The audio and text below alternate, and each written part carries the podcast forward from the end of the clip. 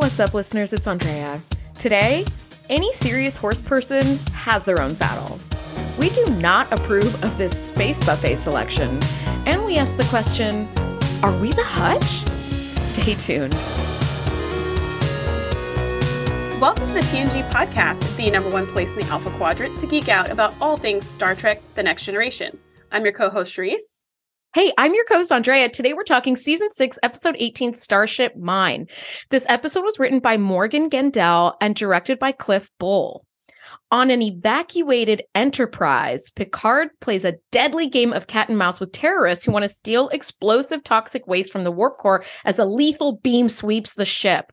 Also, Data works on his small talk, which is hilarious. It's such a great episode. Out loud at least three times during this episode. Like so legitimately was like and I was like, oh my gosh, like what a good feeling for something to like shock you to the point where you laugh out loud. This episode was I know. chef's kiss amazing. it re- this episode has everything and like before we get further into our episode Shereese and I were talking actually just last night and we were talking about how like you know is does Star Trek qualify as any part of comedy because it does have lighthearted moments and it's like it's not comedy but it does really have so many lighthearted moments that you need to kind of cut that tension anyway but this is one of those episodes that has like a really funny thread that runs through and it's Mhm. so delightful to watch Yes. And along with watching this amazing episode, we have a special guest here with us, which is so fun because we don't do that that often.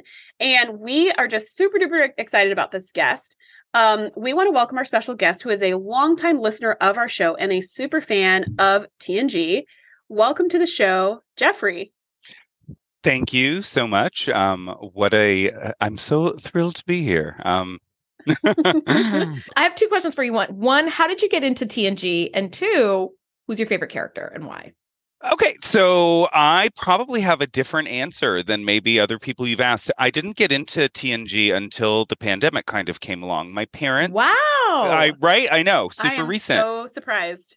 Because I'm such a super fan, right? I well, but that's you know, it's like converts. It's like you know, you get into something later, and you're just like so gung ho. yeah. Um, but my my parents were really into it. I suppose as children, looking back, I remember that my mother had a uh, Star Trek: The Motion Picture poster in her office, which that I love. so good. Right. Well, but just the rainbows, you know, and a little Yeah, yeah, kid. yeah. I was like, oh, rainbows in mommy's office. And I didn't really connect it, you know, until many years later. Mm. But they took us to see the movies, um, the Next Generation movies in the theater when they came out. I remember vividly seeing Generations um, in the theaters, and I really Mhm. enjoyed those Who movies. Tim Russ was in, by which, the way. uh, yeah, Mhm. well, and uh, to bring it right back, right? Yeah. Um, and when the pandemic happened, I watched those movies again, and then I was like, you know, there's seven years of a television show with this cast that you love. Why have you never watched it? And uh, I answered myself as I often do. Uh, uh, yeah, there's no reason, and so I started watching it, and it was just uh, now I've been through it. I think four or five times, and Oh, that's led amazing. me into yeah, it led me into DS9. It led me into Voyager. It led me into Discovery, Strange New Mhm. Worlds. You know, I'm very Mhm. much trying to keep up with Mhm. them too. But um, That's a lot of Like- content to take in in a short amount oh, of time. so much. But I mean, gosh, we had the time, didn't we? we did. We Yeah. had we had a little bit of time on our hands. Yeah, so- we had we had the time.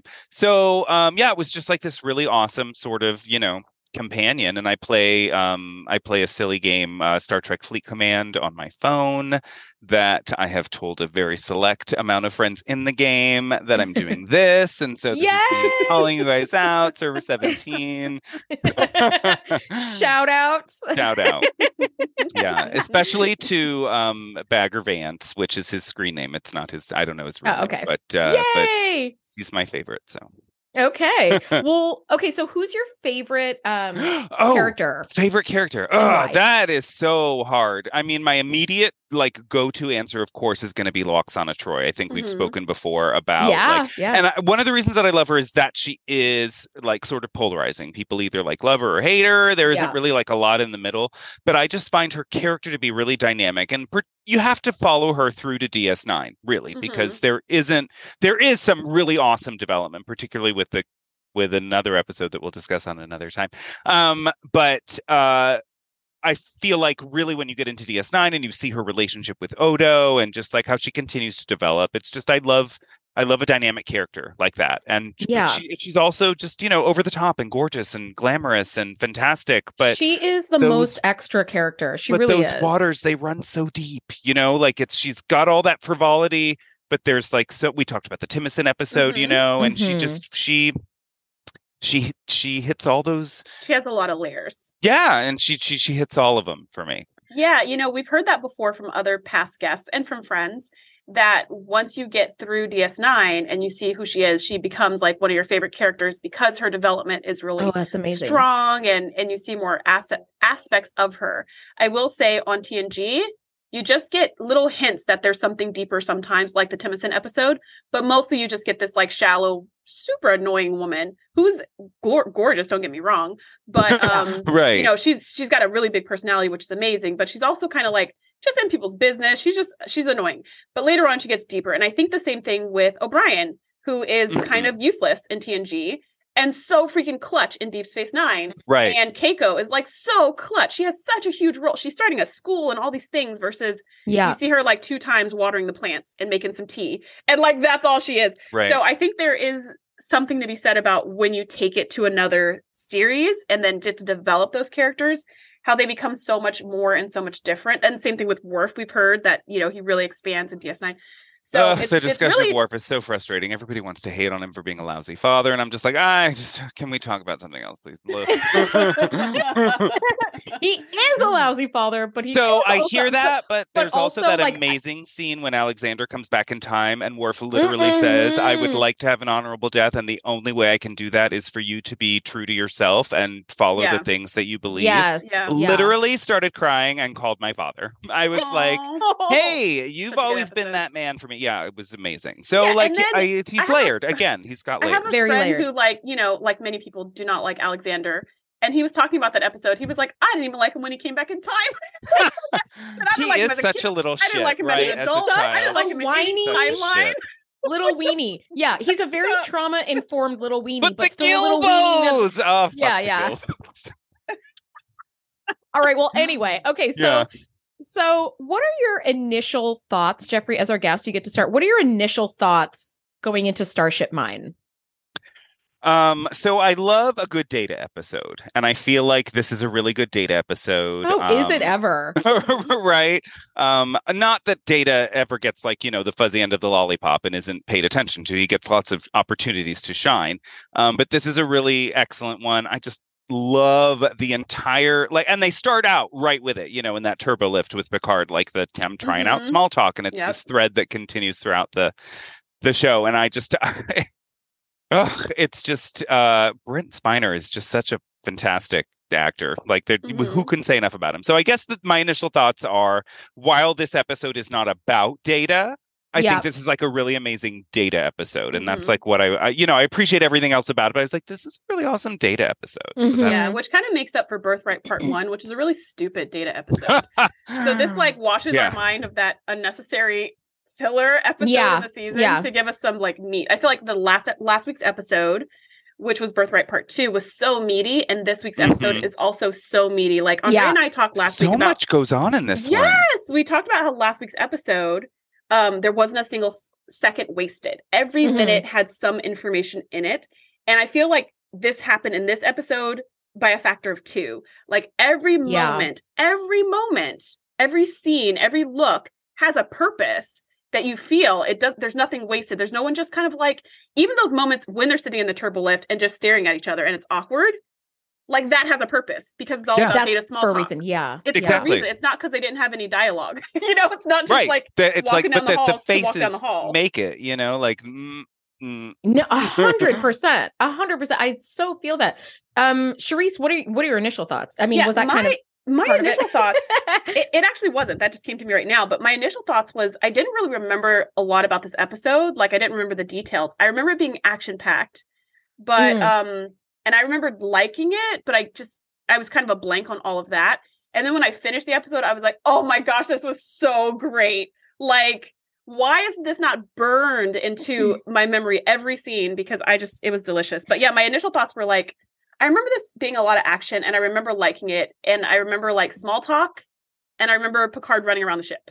And Yeah. that's all I Oh remember. my I don't God. remember why, who, in when. jog purse. I, I know. Didn't We, remember we- anything else.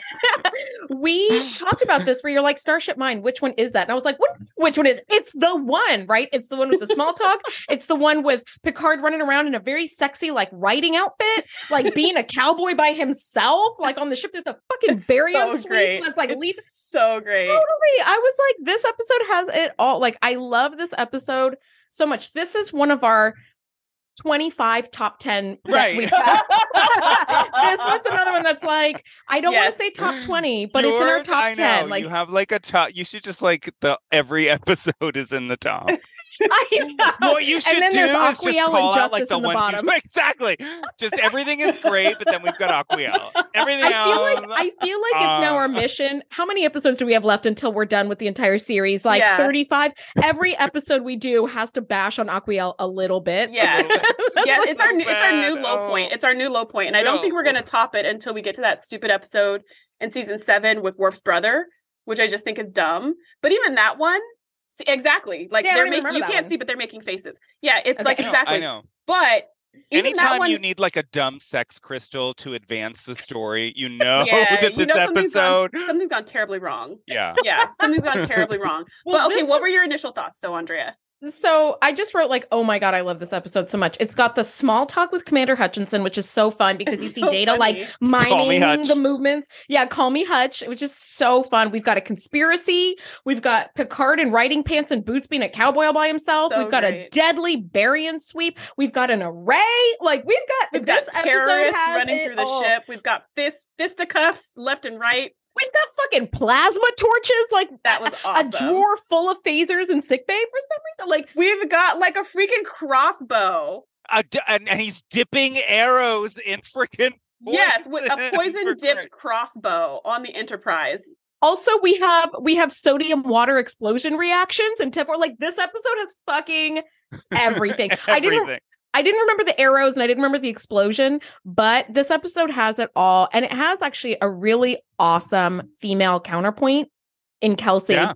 Where she's she's the leader of this terrorist group and she's smart, she's ruthless, she's fucking tough. She will not think twice about double crossing you. Like it, Or shooting you in the face. You just yeah, she's she's like the she's the equal and opposite of Picard, and it's great. just boot you right into a baryon sweep field. Like she's like all about it.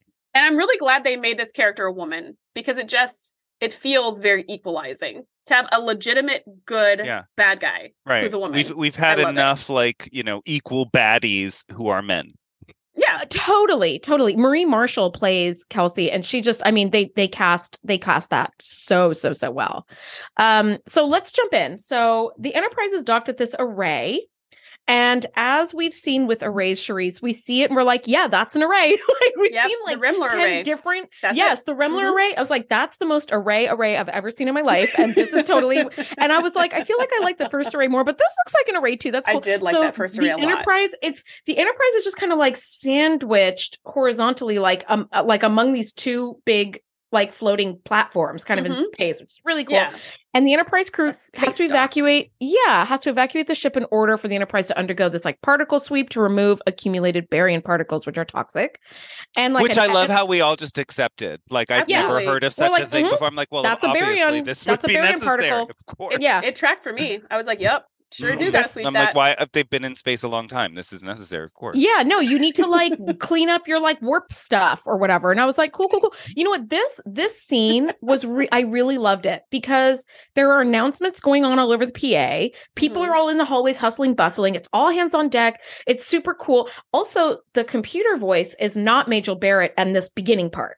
So it's like, you know, it's like people are like other people are using the comm system, being like, transporter two is down, reroute to all, whatever, whatever, right? It's super cool. It feels like what season one would have looked like if it was done with the polish of season six. yes, yes, you're right. Yeah, because You you got the hustle and bustle, which we usually don't see. We see two people walking in a hallway, having a conversation. One ensign passes them. Like Yes. usually that's what we see because we don't want distracting people in the corridors. But this, you've got like Totally. just people. There's just so much activity. But what what's great about it is we have seen this before in the show. But usually, if there's this much activity, it's because there's a Borg cube or something. Yeah. But here, yeah, it's a like lot all of hands on deck. and everyone's just wrapping things up to leave. So it is frenetic, but it's not fear based. It's not anxiety based. It's just more like, okay, we got this, we got this. All right, everybody have everything. It's just a really cool slice of life, which we always love seeing on the show. So we've Yeah. got that going on, and Picard's going through the hallways, and every two steps he gets, someone calls him and says, Captain, and they need his information about something. They need his- Authorization on something. Yeah. Right. He's so put upon in this beginning scene. Like Mhm. he can't take two steps without somebody being like, Is this nail polish color working for you? What do you think? I don't know. yeah, should I do blue or should I do green? Or should I do a blue green? And he's like, Yeah. "Mm, let's do the blue green. shimmer let's do blue green. inside." Moving on. Right. Yeah. Yeah. But this, but I also love seeing him because he's he's pretty unflappable, and Mhm. so that he is very unflapped, right? By like all of these requests, he's just like very efficient, and he shows why he's the captain and why he's so good at his job because he has answers for everything. And I don't know Right, anything about much, the yeah. technology they're talking about, but they're like, Captain, the the secondary containment cargo, blah blah blah, and he's like, hmm, let's reroute and repurpose this thing for that thing for tissue samples. Right. She had like live tissue samples that wouldn't survive. And he's like, Mhm. Oh, we have this stasis thing and we'll just turn it. To- into that. Yeah, amazing. Convert it, and Geordi will help you. And it's like, thanks, Captain. I mean, that was a genius idea. Right. She and although one wonders, I'm like, really, you couldn't have come up with that on, by yourself, Beverly? Because this seems to be like your bailiwick. This but- seems this seems like a you problem, Beverly. Yeah. I'll be in Turbo Lift three. I think, I think Wouldn't all you need be to great? say was like, Sounds like a personal problem, Bev. See you later. yeah, she really like normally she would have been the one to come up with that solution and just been like, hey, Captain, this is what's going on. Can I convert this thing? And he would have been like, approved. right, right, for sure. Um, but in any case, we get to see him just being such a master. And I have had days exactly like this. I'm not a I'm not a parent, but I was a teacher, and I've had many days like this, walking through a classroom or hallways or whatever, and it's just like Yeah. Miss Shereese, Miss Shereese, Miss Shereese, Miss Shereese, and you're like, yes, no, band-aids are in the left. Grab a pin, three o'clock. It's not time yet. You know, it's just like, you know, and you just sit down, like, I'm gonna make some tea, you know? So And he- Shereese really does sound like that when she talks to kids. Yes, no, put that down. Put it in. Yeah, take that out of your mouth. Three o'clock. I haven't spoken to your mom yet, but I will. you know me so well. You you've clearly been in my classrooms. Um Yeah. and I don't know why they didn't have fun. Right. Um, I don't know why. I don't know why. why. It was amazing. So then he gets into the turbo lift, and you can tell he's like a little, you know, like a lot's going on, but he's not like, yeah, he's unflapped. He's still like, okay, you know, just moving on. And he's in there with data, and it's it feels like it feels awkward. Like somehow they managed to really get across that feeling because Yeah. they're both standing next to each other, mm. and it's just like, how are you? Fine.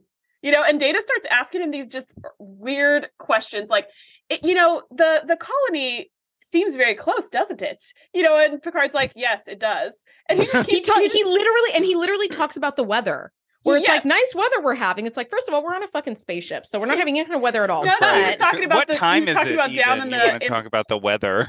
in the uh, like in the Aurelian like space station or like station Yeah. on the planet or whatever. He's like, Mhm. I hear their temperature control is quite lovely or whatever. So he's talking about the weather for the space station, and Picard's like, Data, what? What? What's going on? is What are you doing? on?" And he's like, What's Oh, I've happening? noticed. I've noticed that humans fill empty spaces with non-relevant information. Picard's like, It's the most talk?" data thing to say. Yes. Yeah. It is like non-relevant. You're right. That, that's exactly it. And he's like, small talk. He's like, yes, precisely. So I've created a subroutine to teach myself small talk. And Picard's just like, and he's like, how did I do? And Picard's like, I think Uh, it was a little too non-relevant. Right. Yeah, it was a- little, um, a your little small bit talk- too small. Yeah, your small talk was a little too small. A little too small. We're gonna need And to he- upsize it a bit. Yeah, and he's like, if you want to work on your small talk, you should really keep an eye on Commander Hutchinson at the reception we're all going to today. The man is a master. And man, I feel bad because everybody's like, God damn, I got to talk to Hutchinson.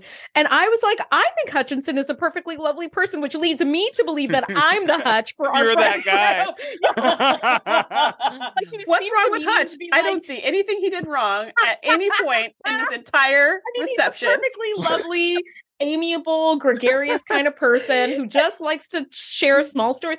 But I remember a comedian saying at one point, like, everybody at your workplace has that one person they fucking hate. And if you don't have anybody you have fucking hate at your job, you're the You're person the everybody person. hates.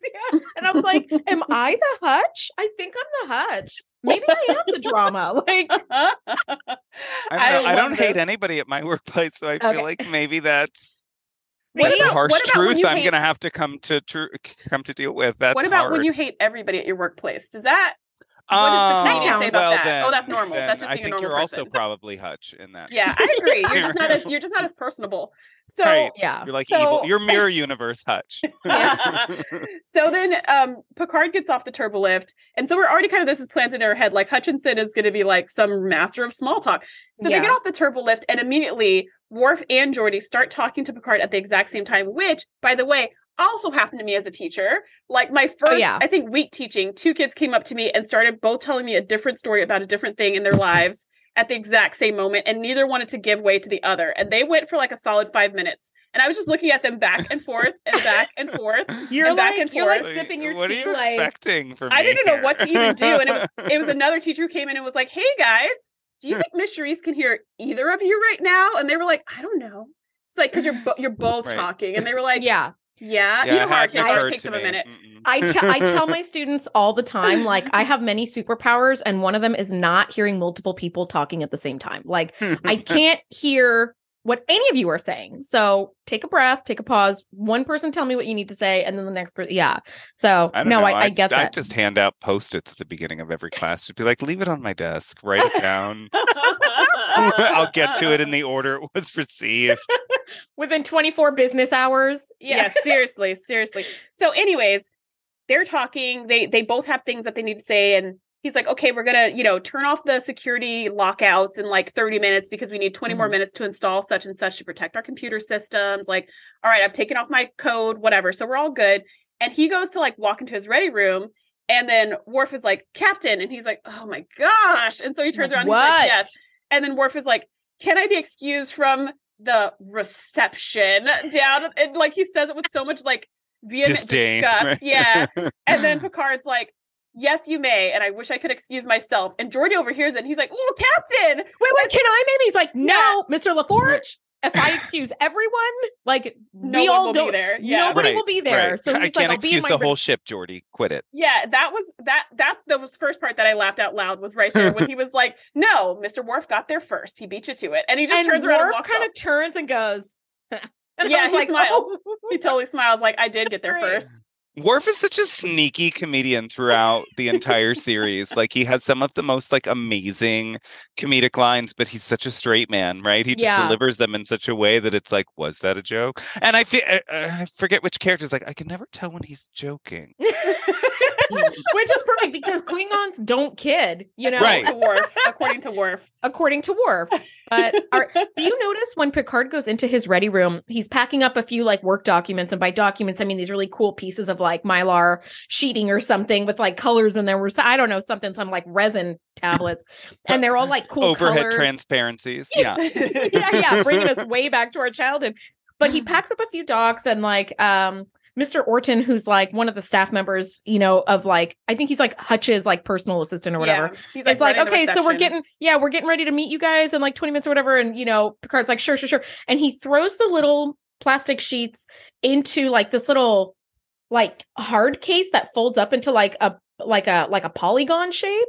Did you notice I was like a little briefcase? I didn't notice And he- any of this. I'm Uh, gonna yeah, I don't this. remember this. I Oh just, my all I gosh. remember it is him. It's maybe I looked so away. All I remember is him looking at his laptop and being like, "Yes, yes, the reception starts in an hour. Got it." he like t- packs some work stuff because you know Picard doesn't do downtime apparently, and like kind of closes it and it folds up like the hard case folds. Okay, I'm going to show my math side. It folds up like a parallelogram, like Mhm. a hard case parallelogram with a built-in handle, and I was like. Th- this is why I love Star Trek so much because it keeps world building. Like we've never seen a case like that. If Mhm. anything, Right. we've seen those like cylinder purses Yeah. or whatever that they have. Right, but don't you think But that like the so good. majority of Star Trek luggage is like cumbersome and un un Unwieldy. Unwieldy? Thank you, Yeah. non ergo ergonomic. I'm like, uh, really? This we're in the future, and that's the duffel bag. Well, you know, I feel like when when Wesley went hard off, cylinder. right, Wesley right. Like, off, oh yeah, that'll um, fit anywhere, right in the overhead compartment. when Wesley went off that first time to take his test to enter into Starfleet, he didn't even take a bag because I feel, and so I He feel just like straight maybe up you don't need transported bags at all. all because right? can just Why would you? Because the stuff that you whatnot. need, yeah, is where You you, just replicate clothes. where you're yeah. going, and then just right? recycle it. Anyways, in Like, do any you have a favorite sweater in that? Air? I don't. I know. mean, Wesley does in seasons one and two for right, sure. obviously, And they're all ugly. Those but are. I don't know. yeah. Those are also my favorite sweaters. I love. Them. If anybody knits, I will have those sweaters. Please make them for me. And- well, the other the thing I did notice was in that close up of um Orton, we see the Arkarian makeup, and I was obsessed. I Mhm. love this alien look. Like it is so cool. Like it's so and it looks really great, even in our high def. It still looks Mhm. really Yeah. great. So again, a huge difference from season one to, to now. It's like they're not halfway doing things to say, oh, it's good enough for the camera. They're making it look good in person. Mhm. So it's always Mhm. going to look good no matter what angle you see this from, which I just think is like really, really impressive. So, anyways, everything's all settled. Picard walks back out, and in the two seconds it took him to have this conversation, the bridge is cleared out. And it was actually a really sad scene for me. It just something about it felt really lonely. It felt peaceful, but it also Yes. felt like there's no lights, there's no beepy sounds, there's no random ensigns coming to take your place when you stand up. and up. you don't hear Mhm. ship sounds like the hum, right? Yeah. Not only so, first of all, he was actually in the like I timed it, like I just went by timestamp because I was like that was the shortest conversation because when he went into his ready room, there were like twenty five people bustling around. Everybody had Mhm. requests for him. Lights are going Mhm. off, things are going off, whatever, whatever. And then within it was thirty seconds that he was in the room, he comes out and everybody's gone. And not just that, but all of the panels are blacked out, like everything is powered Everything's off. down. Yeah. Yeah. And I love how he just takes a minute to kind of embrace that and be like, this is it's a good ship and he loves her with all his heart. And this is why I think Picard is everything. He even like touches the tactical panel and he's like, you know, because how often do you get to see the bridge that Yeah. quiet and Mhm. vacant? Like, I love it. I love a it. A very touching moment. And again, It really this is. wasn't this wasn't wasted. Like it seems like oh he's just like walking around the bridge, not Sentimental, anything. yeah. But it wasn't wasted because it shows this connection that he has to the ship and what it means to him and mm-hmm. the crew, and there's so much more. And then as he's getting on the turbo lift, all these people start coming onto the bridge carrying Yeah, all this luggage yeah. and devices and stuff like that. And he looks kind of like, what? What's Yeah. going on? Like, oh, okay. So even that was like, um, there's a little second when Tim Russ walks in, which is Commander Tuvok in Voyager. Tuvok. I just So- called him Tuvok the whole time. I did, I did as well. Um, I was but like, so Tuvok gets knocked out. That's what it is. So he has Yeah. a name on the show. I forget what his name is on the show. Yeah, Let's just don't call him Tuvok. So Tuvok walks in. And I was like, oh my gosh, I forgot this is the one where Tuvok was in it. So I was like even more excited. Okay, so now we're at the reception, and I'm like waiting for Hutchinson to do oh, his thing Oh, it's because so good. I love so the data good. like making his faces in the background. So he comes up and talks to Beverly, and Beverly's just like, you could, I don't know, she's so uncomfortable. She just does this- Everybody's like dreading this conversation with this man that most of them have never even met, right? or like like Riker- times. His reputation precedes his reputation, Yes, well, hundred percent. Well, when he talks to Riker, sorry, I totally cut you off. I'm sorry. He goes to talk to Riker, No, like and yeah, he's he like, talks "You to Beverly must be." and then immediately goes to talk to Riker. yeah, where like, he's like, "You later." must be the com- the first, you know, the first commander Officer of, of like, the or the first flagship, yeah. officer, yeah. of the flagship." And and he kind of does this glad handing, sort of jostling, as it is. He keeps kind of being like, "You scamp," you know, the little.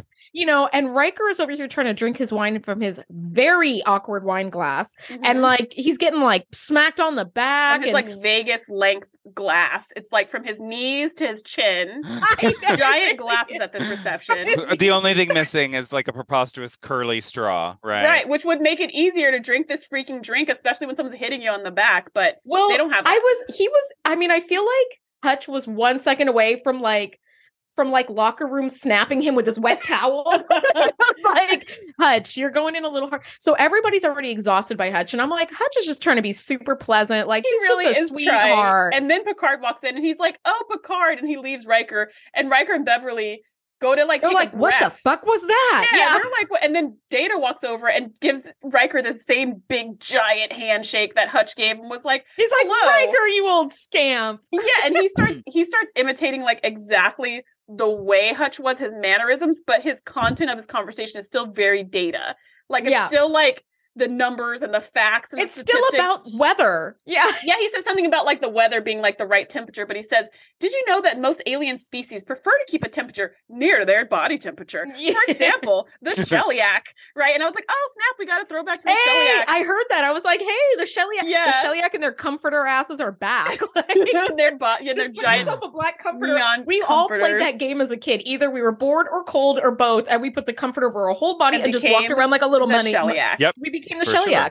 put me in a crystal like stage and I'm the Sheliak. Yeah. no. So, eh, so Data and Riker, I mean, so Riker and Beverly are cracking up at Data because they think he's doing a parody of Hutch because he's so Yeah. like imitating everything he's he so does. spot on. Yeah. But the funny thing is, he's not trying to be funny. When he's not trying to be funny, that's when he's actually funny, right? When Yeah, he's trying to be funny, it's a disaster. But here, he's not trying to be funny. He's really trying to small talk, and they're just like cracking up at all of his like crazy nonsense.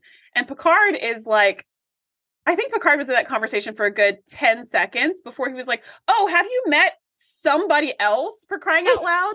A- like anybody, I opened my eyes, I saw talk Troi to and them. Geordi. Let's talk to them. Well, and Mr. Orton, Mr. Orton is like, I'm gonna be way the fuck over here in the corner because like I work for this guy. I, I don't have to do this like on my downtime. Now the convert no, so Hutch does say, like, are you by any chance first of all, like apropos of nothing, is like, are you into ornithology, which is a study of birds? And like Data and Geordi are like, I I, Yeah, I mean, I don't want to say no yeah. be sorry, Troi's sorry, yeah. like, Hate um, birds. like I mean, I Uh? don't actively go out of my way to harm them, but like I don't uh, like I don't know And so I'm that- into ornithology. I didn't know what that word meant. I was like, huh? Is that bugs? It's, yeah, birds. Yeah, it's birds. I think. So he was like, "Oh, the the mating dance of the so and so, whatever kind of bird. If it was, if the weather was better, we could take. Yeah, like if the weather was good, we could take horses out to go look at it. Which you know, Geordi and Troi are like, "Thank God the weather is shitty because we'd be stuck on like a four hour horse track. Go look at these birds we don't give a shit about." Yeah, and so that's when Picard's like, "Horses, horses. This is my out right here. This is my out."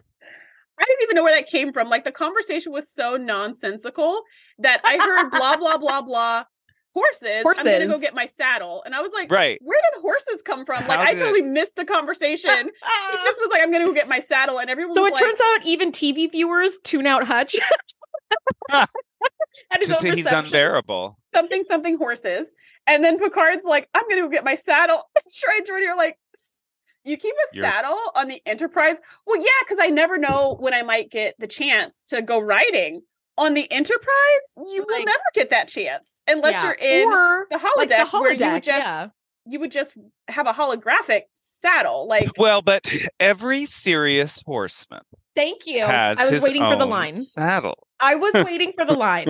I love that that was a common thread that got pulled from time to time. And like, even at the end, it felt like a very 80s, 90s TV show where, like, at the end of the episode, they're like, everyone who's anyone in horseback riding has their own saddle. Everybody knows that. Obviously. Right. And then it's like, and then you get And the like, like, laugh, "Of where everybody jumps in the air and high fives, and it's a like the end of raise GI behind you. Joe, Yeah. right? frame smile, yeah. Yeah. yeah. Oh, it's great. I love that. I love when Picard is like, horses?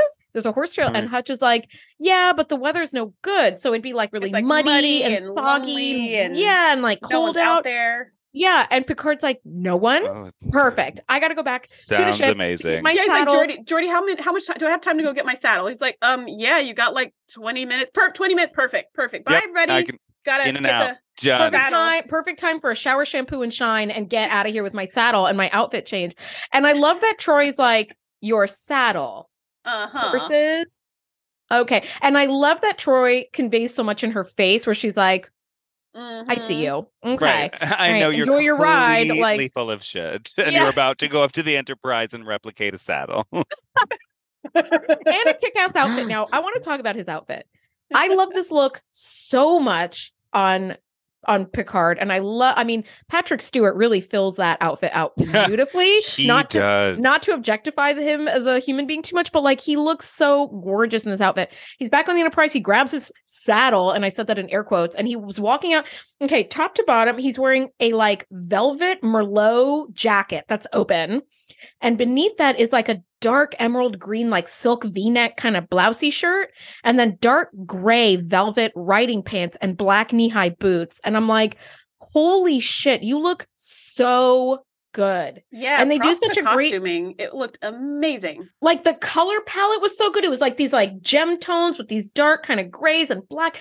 And he like kind of blended with the ship, but like it's, you know, his after hours look, you know. So I wrote, I think on Instagram, I was like Picard after dark. it's a whole vibe we need. No, like that, 'cause hundred he looks percent so good. I feel like all of his casual wear, if you will, is Yeah. really considered and um, is like all stuff I would even wear today. Like I yeah, look all, at it's all those like layered and like Right. I mean, it's like pleated. I mean, the man is single-handedly keeping the V-neck business up and running in the 24th century because everything on him is like a deep V. There's deep V and then there's Risa deep V. Like those are the only right, options he right. There's there's there's like sternum and navel. That's yeah, what we. there's yeah, there's regular V and then there's triple X V. Yeah. exactly. So Picard's walking back with his saddle, and he's only got a few minutes. You know, he's like eight minutes away from the baryon sweep at this Yeah. point. So he's hustling back to which the Which is lethal. Yeah. to- wh- right, which Right. is lethal. So he's hustling back to the um to the transporter pad, and he sees this like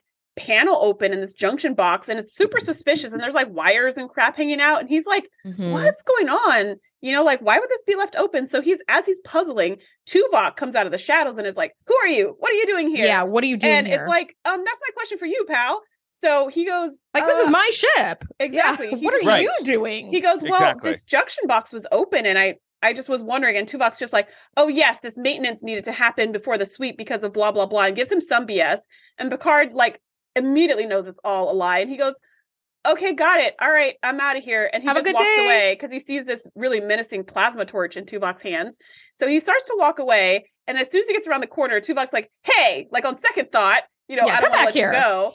So then Picard turns and throws his saddle at him, and then they start fist fighting in the hallway. And I was like, "Yay, we're eight That- minutes in! It's already an action movie." I know. I love. Well, first of all, the amount of times that Picard launches himself off the ground and just jumps full force into somebody's body in this episode is amazing. Yeah. This is the first time. Um, I love that. I love that the full size and weight of a saddle really is shown because you throw it at somebody and it really can knock them down. Apparently, and I was like, oh, this is That's big, a heavy, right? yeah. I mean, it That's wasn't a, heavy Western ass- saddle. It No, didn't it was an English horn. saddle. It was an English saddle. Yes, very it didn't. right, have Yes, and I was like, "Do I want to do a deep dive on saddles?" And I was like, "Nah, there's so much great stuff going on. Like, it's fine." But yeah, they get into this full on fisticuffs, and he ends up doing the Vulcan pinch on Tuvok and just knocks him out and takes Which off. I and I was always, like, "It's "Wow." what I find so ironic and lovely because Tuvok goes on to be a Vulcan in Voyager. Right. But Do you think that this is is like what got him that job? Well, no, I just think he really likes Trek because he was in the Star Trek movie. Like he's always been a big mm-hmm. fan of Star Trek.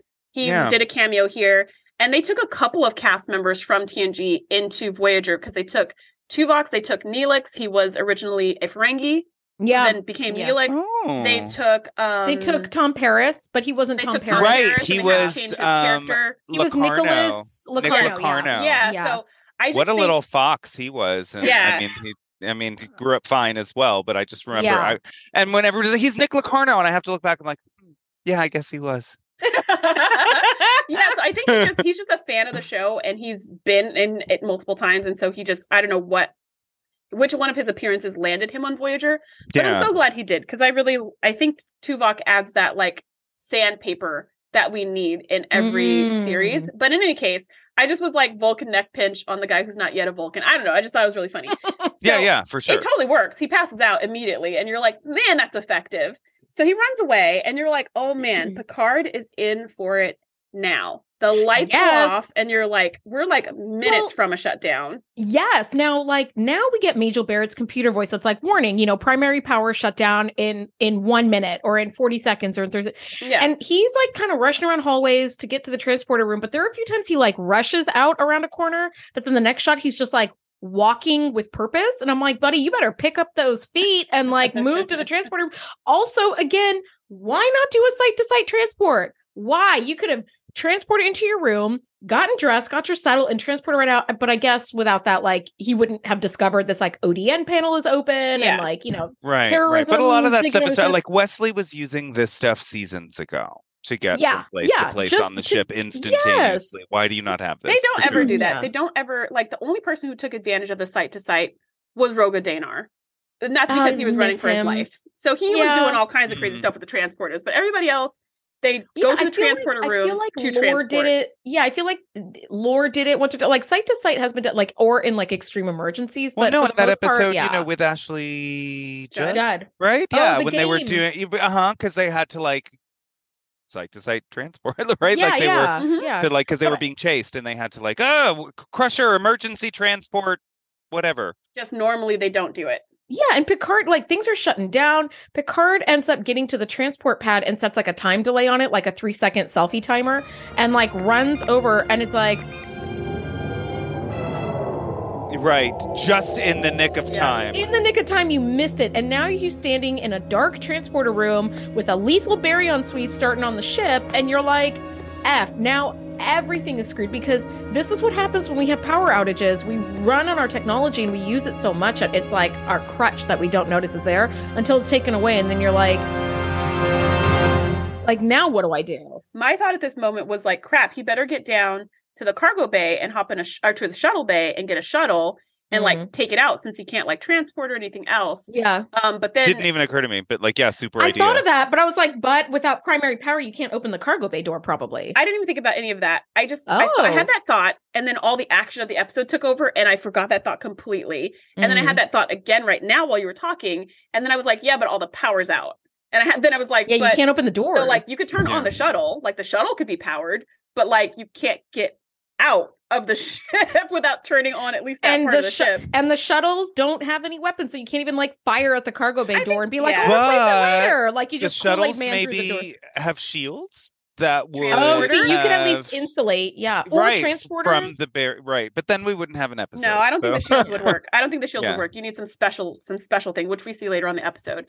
Um and so anyway, so Picard is trapped and it's like, oh crap, crap, crap. And so at this moment I was like, how is he gonna get out? He better get to shuttle bay. And then we go back to the reception and I forget completely about Picard. Well, well, yeah, because then we get like the most beautiful scene of ever, and by beautiful I mean hilarious, where you know Data gets to try out his small talk with Oh, God. Orton, and and and like Orton's like, God, get me the fuck out of here, and Riker's still trapped by Orton's by like, now there's two of them. yeah, right, and Riker's like, get me out of here, and he's like, Hutchinson, have you met Commander Data? And like those two take off and they're off to the races and not i mean to be a fly on that wall to just watch this because as the episode goes on and like hutch and data are just like you know like they're small talking everybody else is just watching them to be like dear god they're still going right, it's like a perpetual motion machine. motion Yeah. machine or something. Right, it just goes on and on. Like, when will it stop? Will it stop?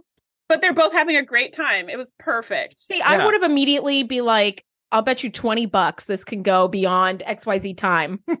Right? Like Start immediately taking- would have yeah. turned into some sort of bet. Like, let's all take bets Or and make set it like a the drinking bar. game. Like everybody take a shot when they laugh. Whenever they go, But they will both take a shot. die here if Yeah. nobody interrupts them. This will go on until they expire. Well, until Hutch does. Data probably. Yeah. Yeah, he'll still be talking to his dead body though. Yeah, but like they're just going, and you're just like, and again, that was hilarious, right? And so Geordi and Riker are chatting, and and you know, Geordi's Riker's like, what happened to Picard? And he's like, oh, he went back to get his saddle because every serious rider has a saddle, and he's gonna go horseback riding. So he's See, probably again, already out on the thread. horse. Mhm, Yeah, like he's thread probably gets pulled. Which each I love that each person is like saddle, and then one person in the know is like anybody who's anybody in writing has their own saddle. And so then now it's like two people who are saying that to two other people, and then four Mhm. people. So that's how it ends up. I love it. So, yeah, and he's Mhm. like he's probably like long gone by now. He is, but not where they think. Yeah, which again, Right. which then it freaked me out because I was like, oh yeah, Picard. Because I was you're so like, distracted by this conversation. But then I'm like, they all think he's fine and dandy. So they're not even thinking like, if he's is he still on the ship? Right. Nobody's even checking up on him. Because he was gonna go from the ship to the horses. And nobody's even thinking anything. And I was like, oh no, he's really on his own because there's no power. He can't like communicate with them or anything. So I'm like, oh crap. So we go back and we see he's dragged Tuvok over to sick bay and he's uh overhears Tuvok's space walkie-talkie. And Yes. um oh his name's This Devor. jargon is excellent. His name's It Devor. really is. Um, so he like finds his space walkie-talkie and he confiscates it. And then Devor wakes up, you know, Tuvok wakes up, and Picard's holding a phaser on him, and he's just like, Tell me what you're here for. What are you doing? What do you want? And he's just like, You're Starfleet, you're not gonna kill me. I won't tell you anything. And by the way, because of the baryon particles and yada yada, phasers don't work. And he was like, Well, fine. And so he drops the phaser. And I was like, Well, don't take his word for it, man. Like, Yeah. hang on to it. But he drops the phaser. Listen, phaser.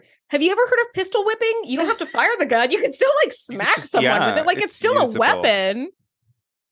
Picard, have you ever heard of pistol whipping? Have you not That's beaten that's somebody a- over the head with your phaser? What you missed that day If not, at this is the Starfleet? day to try it.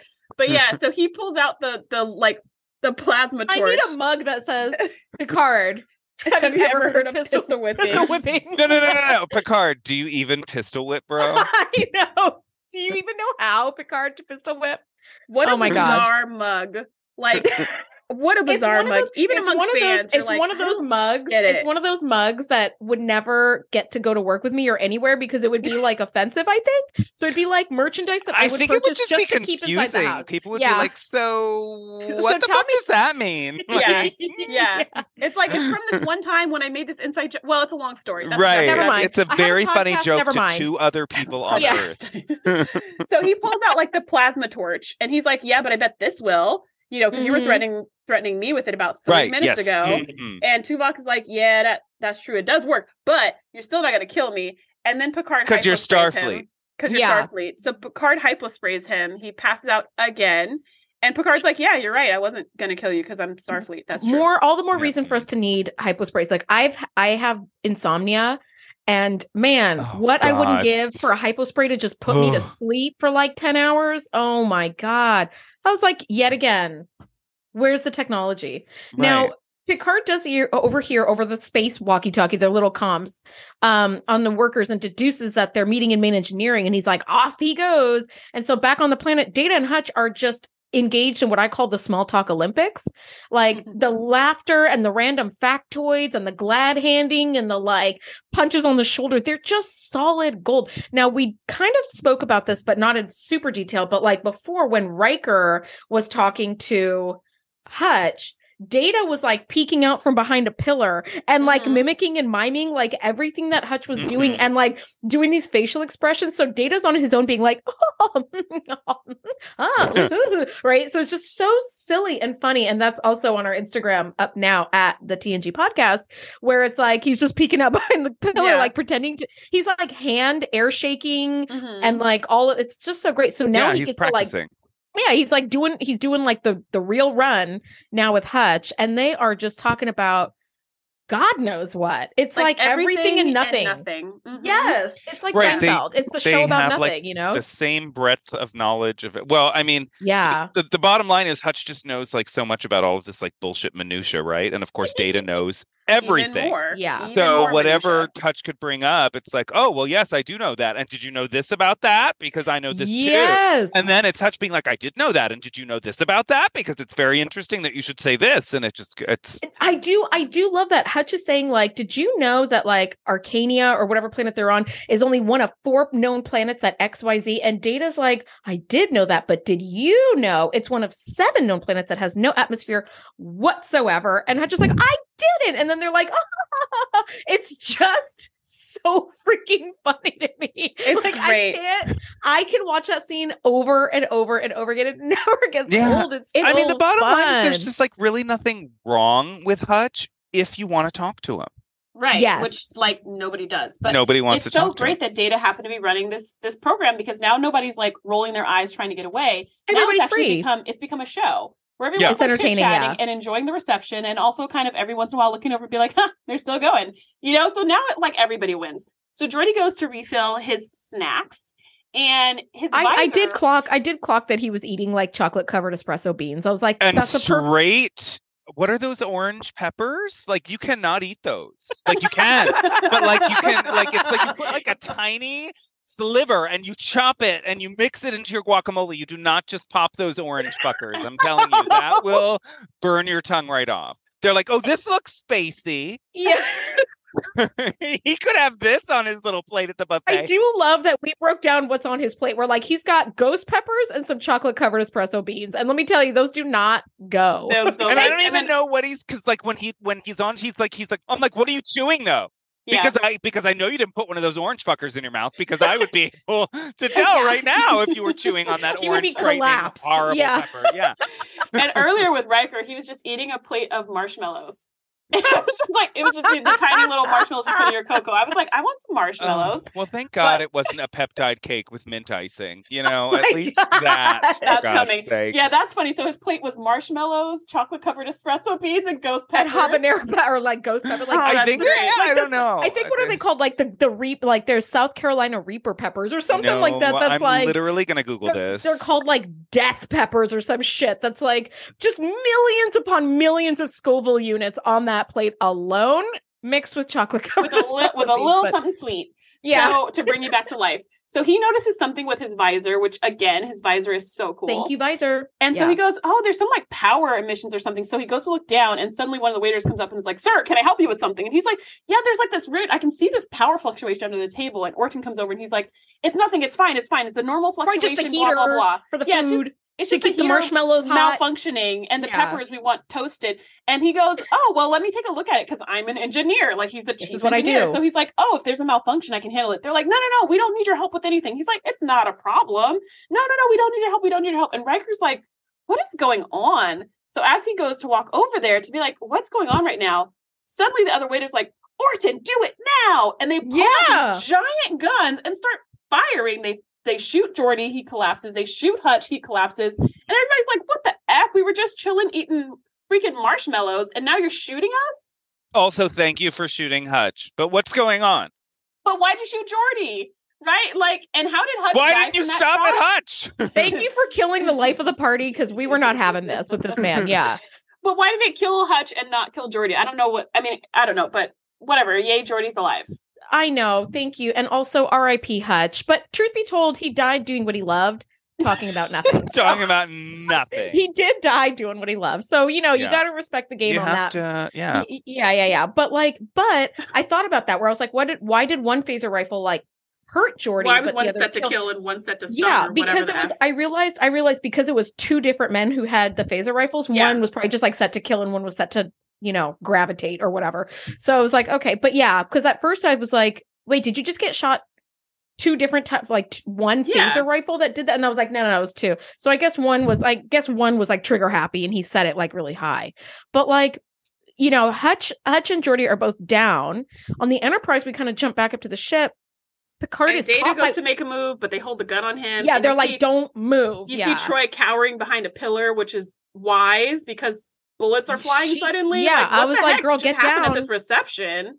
And now it's like the mood has changed. You know, it went from like ha ha ha lighthearted to there's guns, we're hostages, what the F? So now you're like, what is going on with this reception? And then boom, you're back on the ship and you're like, oh yeah, Picard. this episode does such a great job of like leaving you in the peak Yeah. Like suspense and then jumping to like and then the other jumping to the other thing. I know. Yeah, I'm equally yeah. as frustrated by that kind of plot structure Yes, as I like, am "Don't stop the engaged by story." it.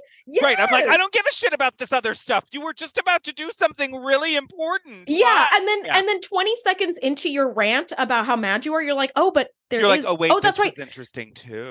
Yeah. I wanted to And then the this. cycle of abuse continues because they Right. keep doing it to us like 20 more times, but it is so engaging. It's so good. Now, Picard is caught by one of the workers and brought to main engineering. And then we that's where we meet Kelsey, played by Marie Marshall, who does a brilliant job. She is so formidable and she questions Picard, and Picard does a great job as a hostage. He's like, I'm Oh. not the barber. Uh um His sorry, I- babbling was second to none. thank the fact that he like I have a I have The a nervous rambles? theater training behind me, and one of the biggest problems I always found in my own scene work in high school, which of course is very professional, like when somebody's interrupting you, people stop where the script tells you to stop, and Yes. it never Yeah. works. You have If to you stop in the middle of the word where the script tells you, it, it- what everybody can tell you were waiting to stop there. You Thank have you. to That drives and me trail off a little bit, crazy. right? It's so frustrating That drives and it's me very crazy, amateur, Yes. which is why we have Sir Patrick Stewart, one of the most wonderful actors ever to grace stage He must be protected for- at all costs. Exactly. Um, God, that costs. babbling. It was just, I was like, this is a fucking master class in acting while you're acting.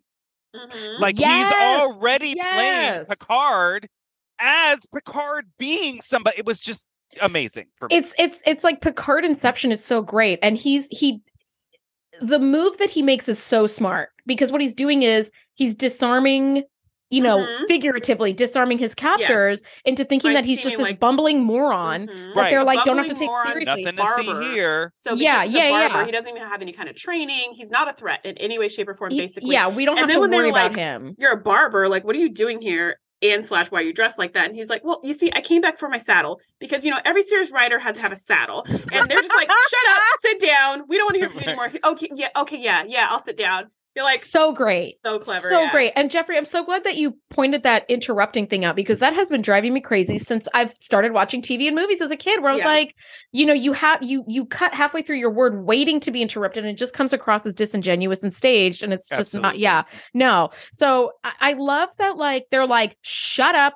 Right. sit well, and I didn't know where to go, and then everybody was gone, and so I thought. And then finally, they actually cut him off, and that's how it should be. That's how it should yeah, where it's like you get a little bit of license to be like, just ramble and then you cut him off when you feel your character would be sick of his rambling. Right. So so well done. So he gets to sit down and we're back to the reception. See, so now we're totally engaged and now we get ripped out of the story back to the reception. At the reception, Hutch's body is covered in a blanket. So it's like, damn, you Yeah. killed Hutch. Because at first you just thought they both got shot, and of course they were stunned. And you come back and there's a body bag, and you're like, oh no, What the F? He, he just died. Like we're not even in a war. How are you just gonna kill somebody? And this was like the main Mid-reception. Right. This isn't his even Game own of Thrones. How are you just going to kill somebody like that? Why don't you just like uh, honestly? Because I personally think Hutch is just like a very sweet guy that I don't want to run into like too much, but a really nice guy nonetheless. Why didn't you just stun him and having just like you know rubbing his wounds in the corner and looking sour? You know, it's like you Or at least, uh, you, you know, at most passed out for the duration of the episode and couldn't be Yeah, revived like in the credits, like- for God's sake. Well, you know what? If he were just stunned. Beverly would have found some kind of hypospray somewhere to just knock him out to be like, we just need you to sleep. Right, like, like- don't start talking, Hutch. There's just whatever so you do. much going on right now, Hutch. I just I can't with I the can't. birds. I Just can't with you stop right it. now. I can't with the birds. Yeah, I It's can't better for all of us in the long run. Shut up about the sun, okay? Shut up about the sun. Yeah, yeah, yeah. It's very humid. We get it. Shut up. So so Yeah. Riker, so you know, they're all kind of like casually floating around each other and talking, and they're trying to make it seem like they're just talking about nothing, but they're all trying to make a plan. And I thought to myself, um, both of these hostage situations, these hostage takers, like, you know, could really take some notes because they're letting the crew talk to each other. This is like your first mistake. You're letting them talk to each other and just walk around. And of course, they're going to make plans. You guys just don't know Starfleet very well. Oh, yeah. Even even on the ship when they're guarding Picard, it's like they take a guy off his what he's doing to just stand in front of Picard with like a torch Yeah. or whatever, and just like it was like you you didn't incapacitate him, cuff him, tie him up, nothing. You just right, just gonna just stand in told front of him, him. I'm sure he's not gonna fight back. You just Like, put him why in would he do timeout. that? yeah, you put him you in got a weapon timeout. leveled at him. Like that's it's not worth it. Yeah. Yeah, so I was like, well, yeah, th- this is on you when they escape. But so they're like, you know, they're freaking out because they're like, okay, this is a hostage situation, but they haven't made any demands. They haven't made any statements. They haven't told us anything. They haven't said anything. So what kind of situation have we have we fallen into? Um and so, you know, Troi is like I can tell that Orta is that Orton is stressed because it looks like they're just cool and and under control, right? They're just standing there holding their guns, not saying anything, not moving. But Troi's like, no, I can sense that he's stressed. Like something has not gone to plan.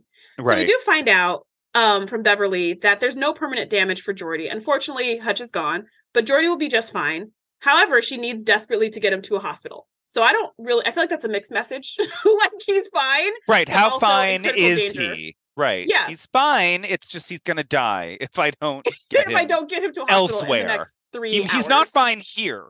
He'll be fine someplace else. So I yeah, I feel like that was a little bit mm, not totally aligned. But in any case, Yeah. um, they come up with this plan to use Geordi's visor to emit this pulse that is going to knock everybody out. It's some kind of sonic whatever weapon. Uh, I mean, with the proper calibration and reversing the polarity, If we can turn that into a replicator, that's all we if need. you have some sort of that one interface visor. between the visor and the main computer, it could just fucking fly the whole ship for us Mhm. and like run the hydroponics bay and also knock everybody unconscious and like send subspace messages, code it. Like it does everything. It does so I everything. cool. suppose the It's signal cool. that they're launching to knock everybody out has more to do with like the power supply of the visor and them being able to like force it out of the visor, which is something that it's not designed to do. Right. Yeah. So like like Uh, eh, they're kind of like MacGyvering it though, right? It's not like it. that the visor does everything. It's that they can kind of turn it into whatever they well, it yeah, yeah, which is that's true.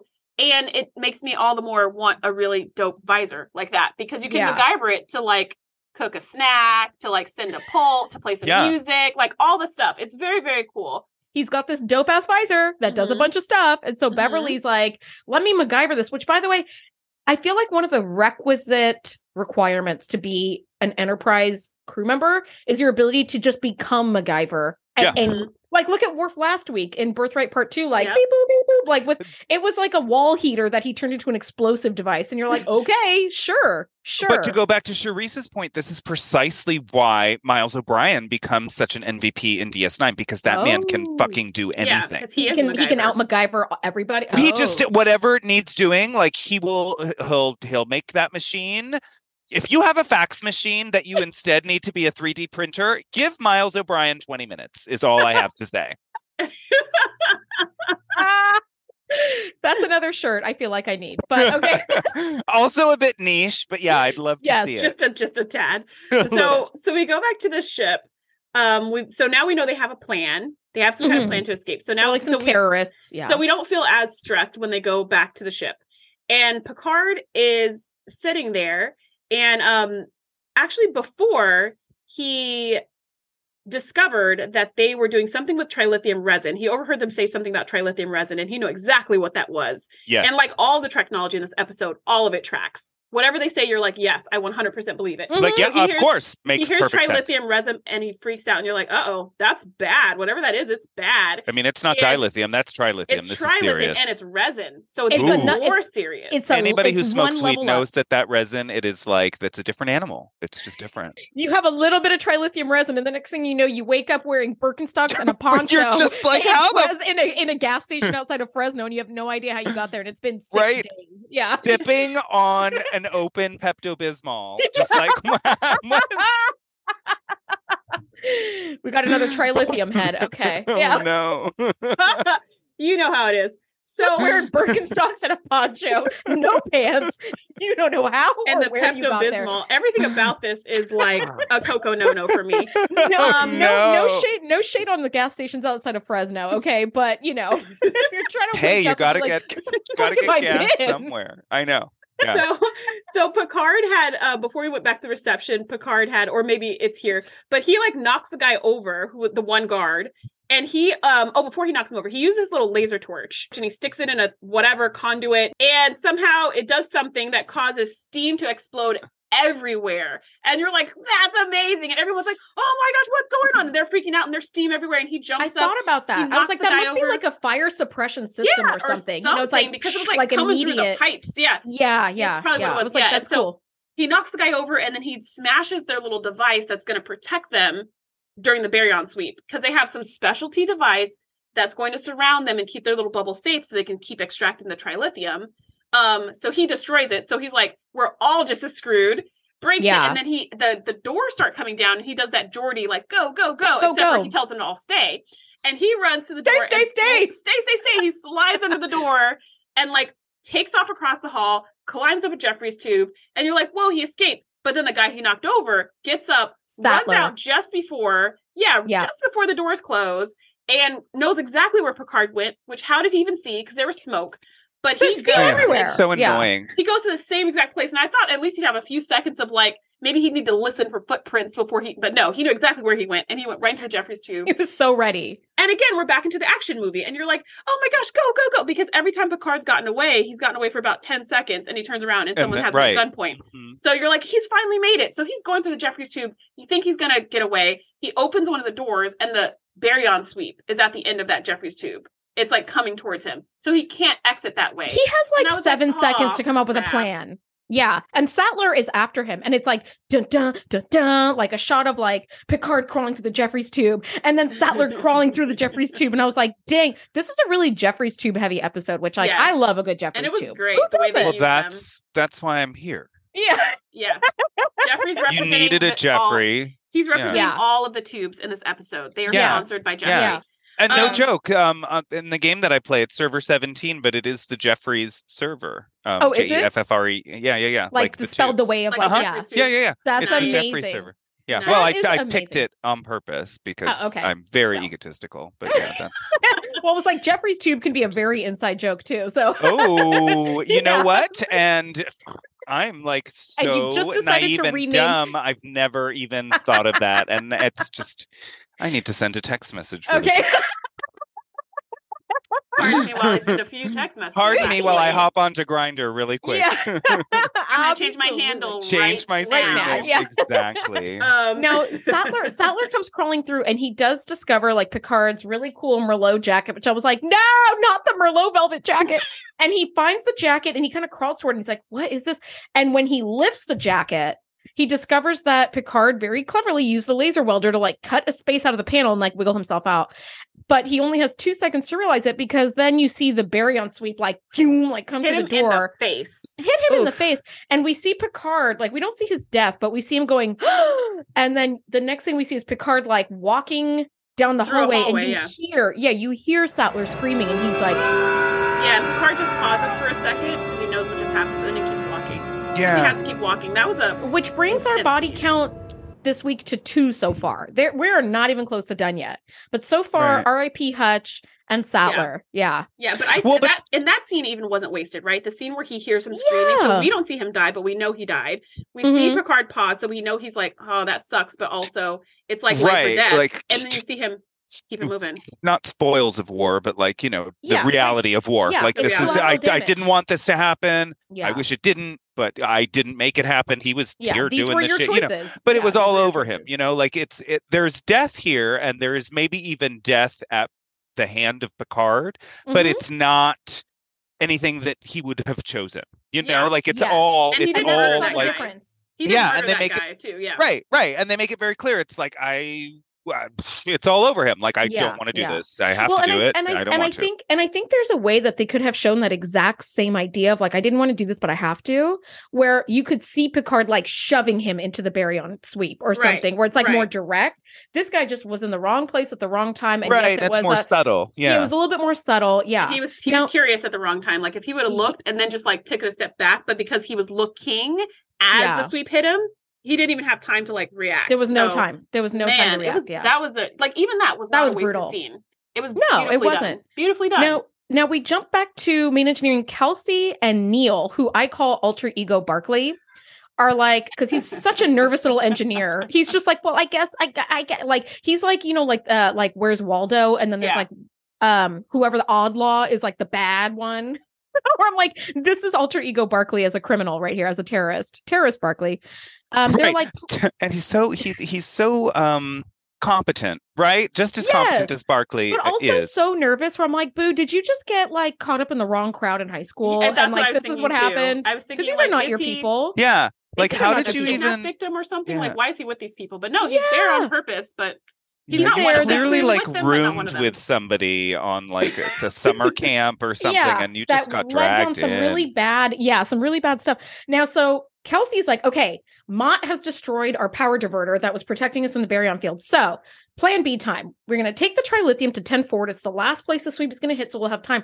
And Neil is like, you can't just start hauling trilithium resin all over the ship. Do you know how unstable it is? And we don't know how unstable it is, but it turns out it's less unstable than Kelsey, who silenced him with a look. And he's like, okay, sorry. Like, well actually i'll go. do exactly He's whatever like, it is you I will said i fucking should do kill you. It's like, Yeah. oh my god, Jeez Louise. she's Now, yeah she's very a over the top. badass. Yeah, I don't want to Mhm. come across her. I really, really don't. But Well, also, spoiler hire her alert yeah, So Yeah. at this moment, at this moment, we're like, okay, so trilithium apparently is very, very, very dangerous. it's like nitroglycerin. Yeah, Yeah. And then they're chit chatting, and one of them says, I don't think Mott's a barber. Which just was like the greatest line. That was another part where I laughed out loud. I don't, I don't think Mott's a barber. not a I barber found Yeah. this in the Jeffries tube, and it's his like com badge. And so Kelsey's putting two and two together, like, ah, he's some kind of Starfleet officer. That's why Yeah. he's going around.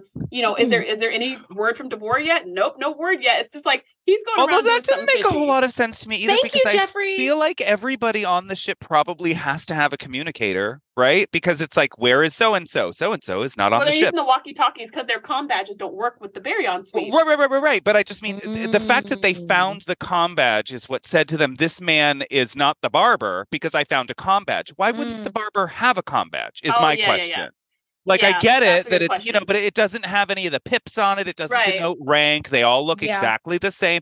So I'm like, would not the barber on the Also ship Also have need a comm because they badge, would be like Mott to the salon, you know, yeah, whatever, yeah, you yeah. know, we need you to do the gel manicure again. Yeah, like Not let's to get- the barber shop.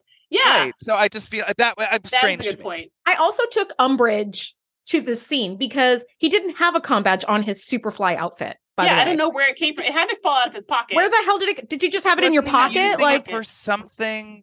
I feel like if I were to read, because I No, did watch I it went this morning back. and last night. No, he didn't at all. I went back because I was like, uh, false. did Like that the green haired alien. Maybe in his pocket or something. It had to be in his pocket because he had it when he went back to the ship. Obviously, he was in Right. yeah, yeah. He, it was and it's he changed unlikely that he would just leave it. So why would anywhere. he still have it to go back to the ship? But where was it? It had to be in a pocket because he was not wearing it at Yeah, all. But see, my it. question also too was once the transporter cut out, you could still come and be like, "Hey, the primary power was shut off the ship, like, They but I'm still on here." I don't think Why? his I don't think his comm badge was work. I don't know. I think all the technology wasn't working. Like the phaser wasn't working. Okay, That's why they had their special in-group comms. But I think Okay, he used one well, of their whatever. things. Yeah. But yeah, no, I I, mean, did it was- have that it was- question at yeah. the end because he did calm the station at the end with Yeah. it looked like one of their things he was using, but then it was like, well, if theirs work, you could have used theirs when you not first got you, it like? from Why can't saying you just piggyback on their Bluetooth? superior to yours? Right. Yeah, and That's just be like, get me out of here. But he couldn't have done that because the the or you know Orton and them were in on it, and they were the ones monitoring the comms at the station. Mm. So I don't know, but he didn't know that.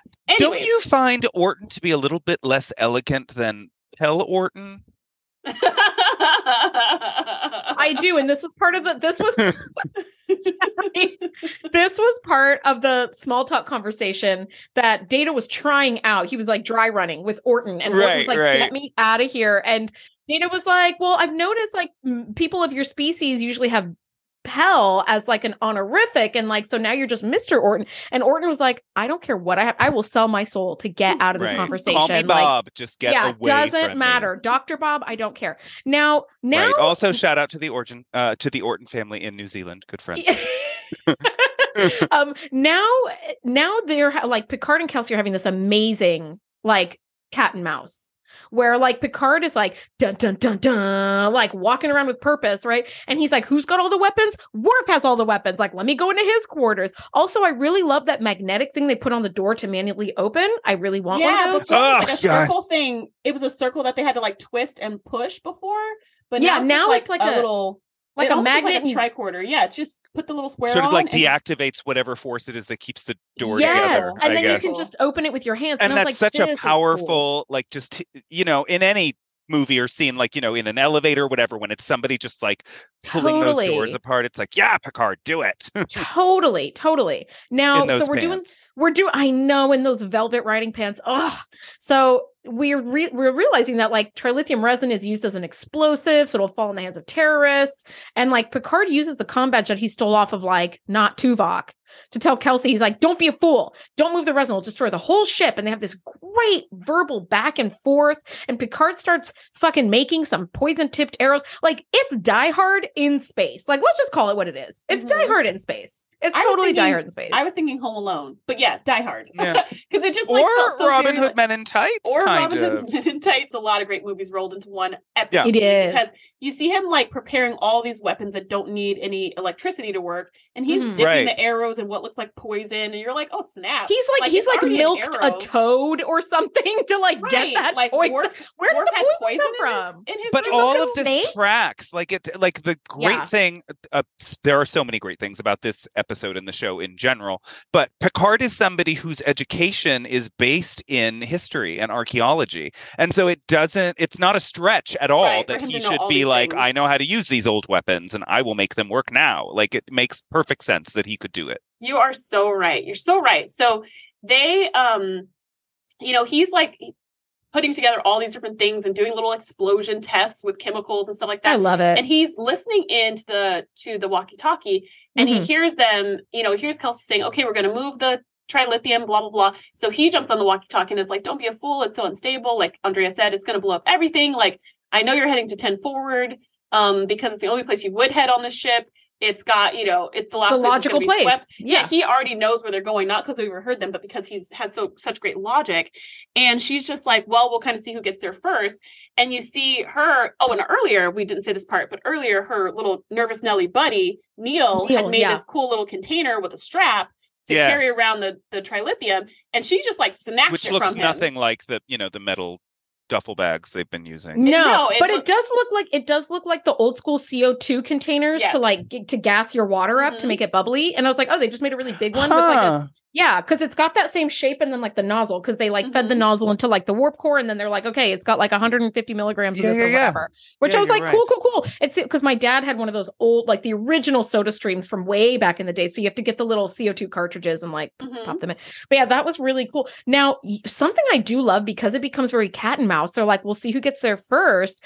And as Kelsey and Neil are like taking the ladders up between De- Yes.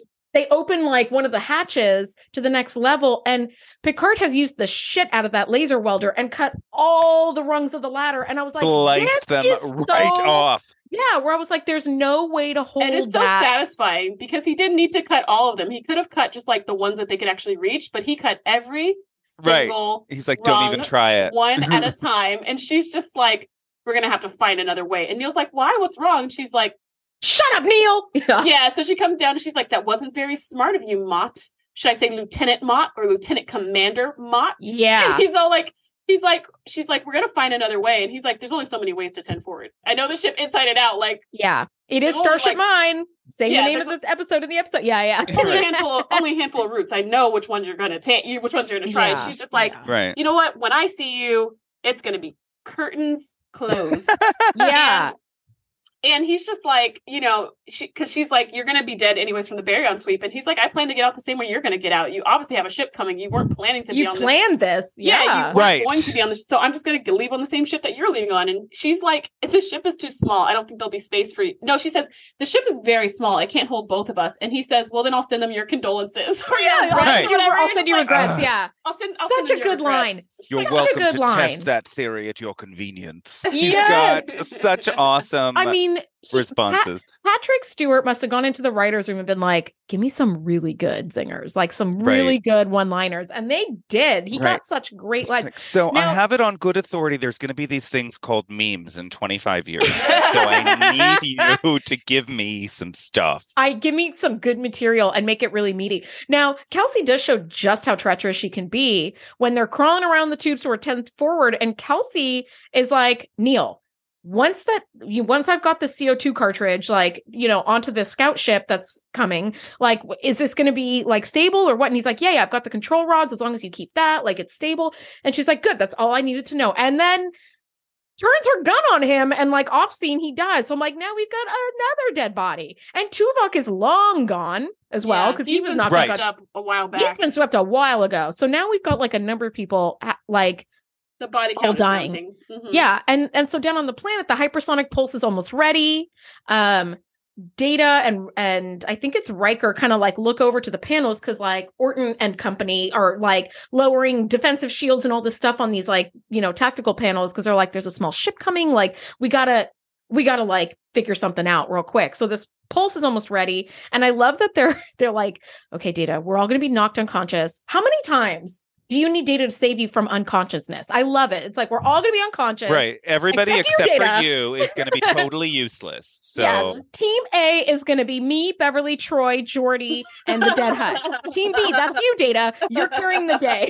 sounds fair, right? Yeah, Great. yeah. We need you to carry the day. You got it? Okay, ready to go. Let's go. Yeah.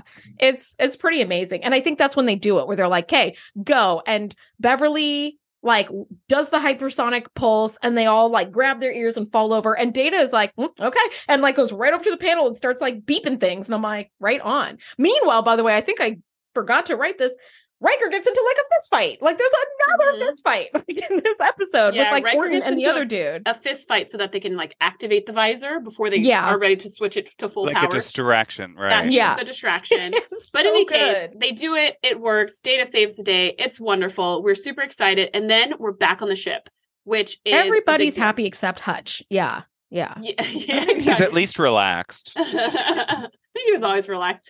But yeah, Right. so so now it's just down to um it's Kronos and Kelsey and Picard and they're they're walking into 10 forward because he was Mm-hmm. captured like I mean he he shot a guy with his poison tip bow and arrow which was dope. And then yeah, that was captured that was gunpoint. Pomet, the green haired one. Yeah, I was over here like trying to take notes because I'm like the green haired one, the other alien, the lady alien, the other lady alien. I was like, I need some names, I think, or something. So I had to like IMDb it to look it up. yeah. But yeah, he he he ends up like this was something I had forgotten about, and it's such a great scene because it shows like the setup in his plan because he was like, we all know the next logical place to go is 10 forward. He's already been to 10 forward, you guys, and he set some booby traps up in there. And I was like, oh my God. Which is why he was ready to shoot the guy in the hallway because he knew they were coming through the hallway to 10 forward. Yeah, soon he was- he was ready for this. with a crossbow. You're like, yeah. And then that's when Kiros was like, okay, gotcha. Cause like they were waiting for him to wait for Pomet. Yeah. I was like, oh my God. But yeah, they make it to 10 forward. He's got this booby trap explosive. So it looks like that sodium water reaction that's like a big explosion and gas and smoke and stuff, Mhm. right? It's really fun. And so in the ensuing like chaos, that's when they have this full on fist fight. Now somehow Kiros just sort of disappears from the scene. I'm Well, guessing 'cause she got on baryon the- She stepped on the no. She stepped. Oh, on did that the kill her? Yeah, well, it knocked her out.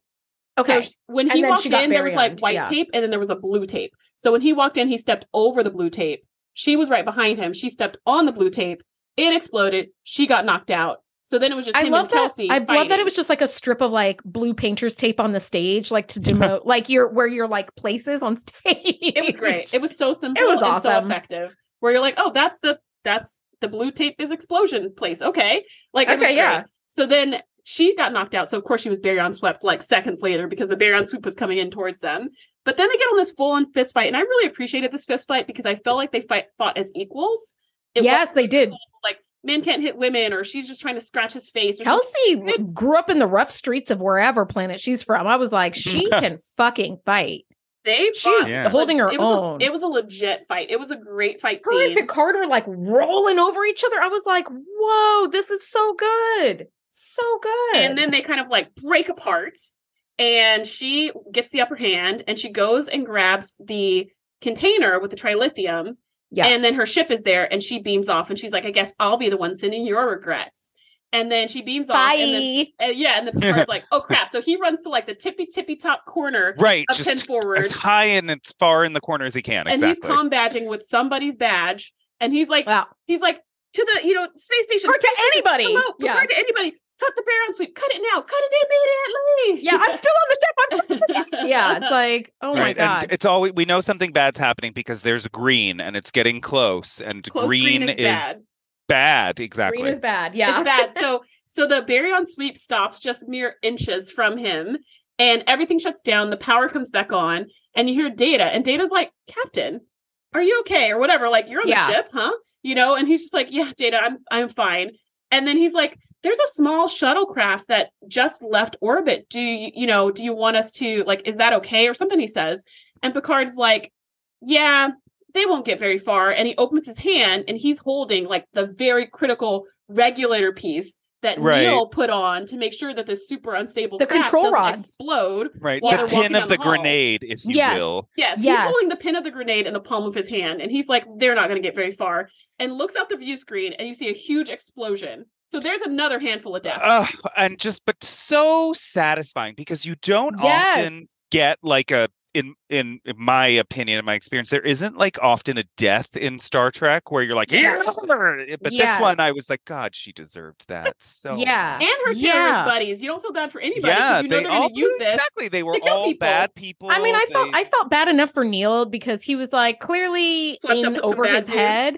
Yeah. Right. although but now I have also, to wonder I'm like were they Maquis maybe they weren't so bad I don't know Yeah, who who knows? Well, for her, it was all well, about she was an arms She- dealer, she was- so yeah, Right, that's what it was. She's we'll just- never know yeah. who the terrorists were that she was. yeah, she's to. like because Right. she w- because Picard was like, "You're going to sell this to terrorists," and I'm like, "But isn't she also a terrorist?" Well, no, Picard thought he thought she was the terrorist. Yeah, she said he said you're a terrorist. You're gonna blow up stuff, and she was like, "No, this is just for money." This right here is commerce. It's like that's even worse because you don't even have a mission. You're like doing this for. You're just right, doing this right. for You're just doing it for money. You Yeah, don't have any even- kind of like righteous cause, right? It's even worse. Nothing. Yeah, It's right. It's not anything they- that means anything to you. It's a paycheck. they blow up in the most satisfying explosion in Trek history. Also, did you notice like Patrick Stewart did like the kind of rocking because you know they shake the camera to make it look like the ship is rocking from the explosion, and he kind of Mm. rocks, and there's like this kind of greenish glow of like the you know, and I was like, see, again, it's just the little teeny tiny details like that that continue to Mm. world build. It's a world building positive feedback loop. It just builds more world and builds more world. It's so amazing. Now in sick bay, like all's well that ends well. Beverly's patching up Picard because he's had a bunch of adventures. He's been in fisticuffs like eleven times. And Worf finds Picard's saddle because remember he threw it at Tuvok and then like took off, right? Right. So, and it's a big ass saddle. Like, it's not going to be missing in a clean, empty, carpeted hallway. But apparently, like, somebody put it in like a maintenance locker. So he finds Picard's saddle and brings it to him. And the running gag of anyone who's a series writer naturally has their own saddle because now Troi and Beverly and Riker have all heard it. So they're like, yeah, Worf. It's very elementary school. You don't know the joke. Somebody explains a joke to you, and then you treat somebody else like an asshole for not knowing the joke you didn't know 10 right. seconds ago, right? Mhm. So it was just very much that. And I was like, I love how it was. It was just so funny because Worf is like, yeah, I guess. Like everybody's trying to be polite. There's positional power with the captain. You don't want to be like, what saddle? What? Like, that was just so fun. Yeah, yeah. Well, and like the end of GI Joe, like I said, well, and now you know, and knowing is half the battle. Freeze And then frame. it just Yeah. Yeah. this is a great. This is a great episode. The episode is over. So far, as far we know, we have eight deaths in the episode. That's the head count for today's episode. Yikes. We've got Hutch, R.I.P., Tuvok, Sattler, Pomet, the green hair dude, Neil, hmm Kiros, Kelsey, and I'm guessing the pilot of the scout ship, like had to have some sort of pilot. Well, and maybe they're. I mean, we don't know who else might eight have been at on least. ship too, Yeah, right? eight at at least. the very least, the pilot. Mhm. At the very least, eight deaths in this episode. It's a pretty deathy episode for being so like light and terroristy.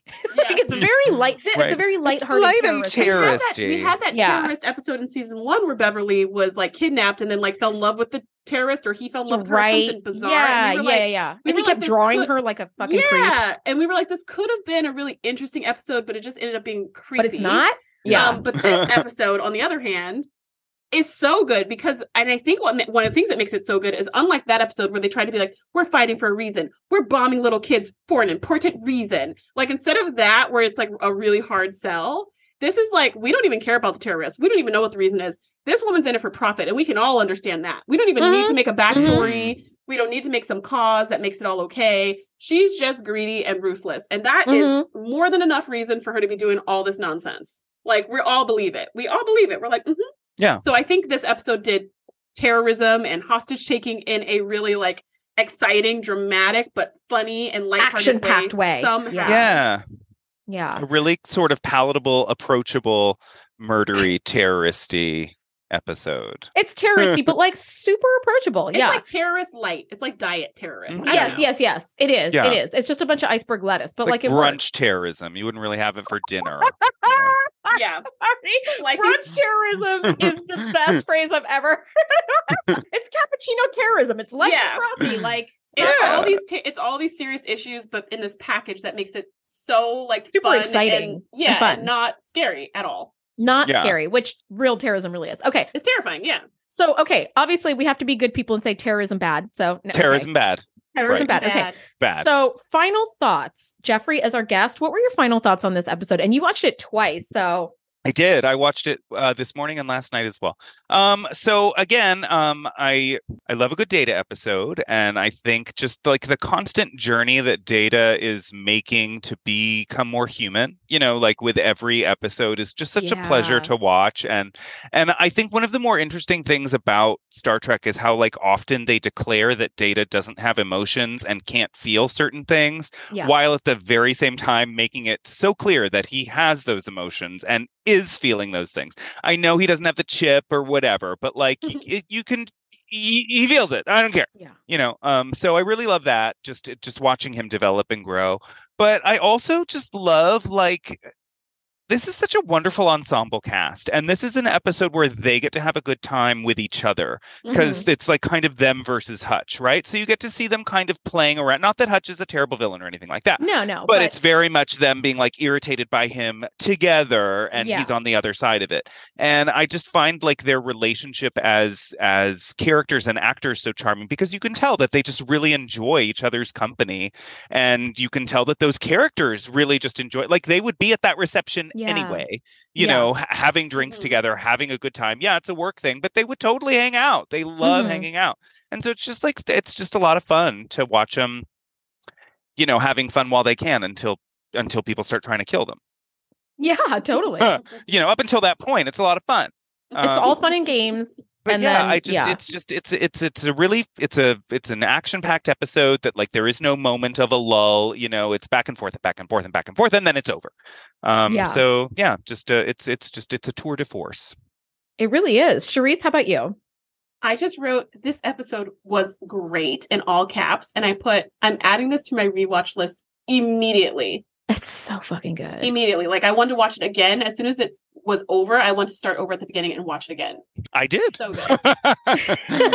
well, yeah, you're you're so right. Like this episode wants for nothing. It has everything and there isn't a single lull. Um and it's just absolutely i- i- knowing how the episode ends and knowing that, you know, the day is saved does not take away at all from like the Mm, urgency and mhm. suspense of watching it again. Like I could watch it right now and still feel that sense of suspense and urgency and shock even and that's what I think is a marker of a really great story Right. is that when you, can feel that anxiety every time even when you know it's going to be even okay when you know it's going to be okay okay and like and i've written some and like i know i'm still very very early in my writing process because i read my story and i'm like okay i know how it ends so i'll be fine. Like i never stress about the details but like you're stressing the details here and it's Mhm. it's so fun. So for me like i this is this is one of my all-time favorite episodes. Um you know we joke that we have like 25 movies in our top 10 or like 25 episodes in our top 10 favorite. This is really really one. Um the a and b plots are separate but intertwined um we're starting to get Mhm. into the portion of TNG where this is a really great problem to have but the problem i'm finding is that because each scene has so much packed into it that it's hard from a note-taking perspective to like review it because like I'll watch a 20 second scene and then have to type for like 10 minutes because there's just so much has happened and the story is so freaking engaging Mhm. that a 20 second watch of a scene becomes like a 60 second or 5 minute watch where I'll be like oh crap like I haven't written any notes now I got to go back and do like all that work because there is just like you don't want to you don't want it to stop it's so much fun I really love it yeah, this is a great one. this is Jeffrey. We have so loved having you on.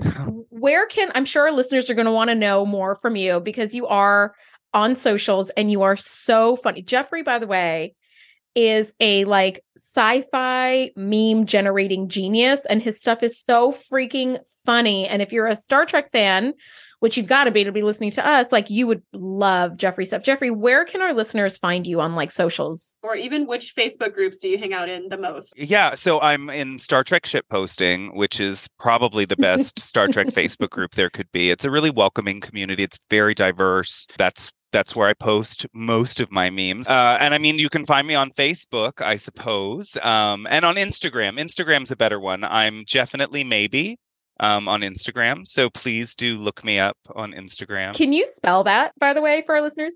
G E O F F I N I T E L Y, definitely, and then maybe M A Y B. E. Okay. Perfect. Well, if you guys were loving what Jeffrey was saying, as we have been, check him out. He's very, very funny. The comedy stylings of definitely maybe well worth a visit.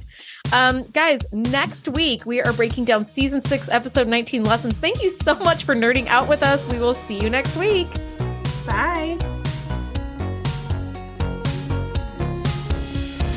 Thanks for geeking out with us. Be sure to join the crew at thetngpodcast.com to be the first to know when we do our live shows or host events exclusively for our members. We'll see you next time.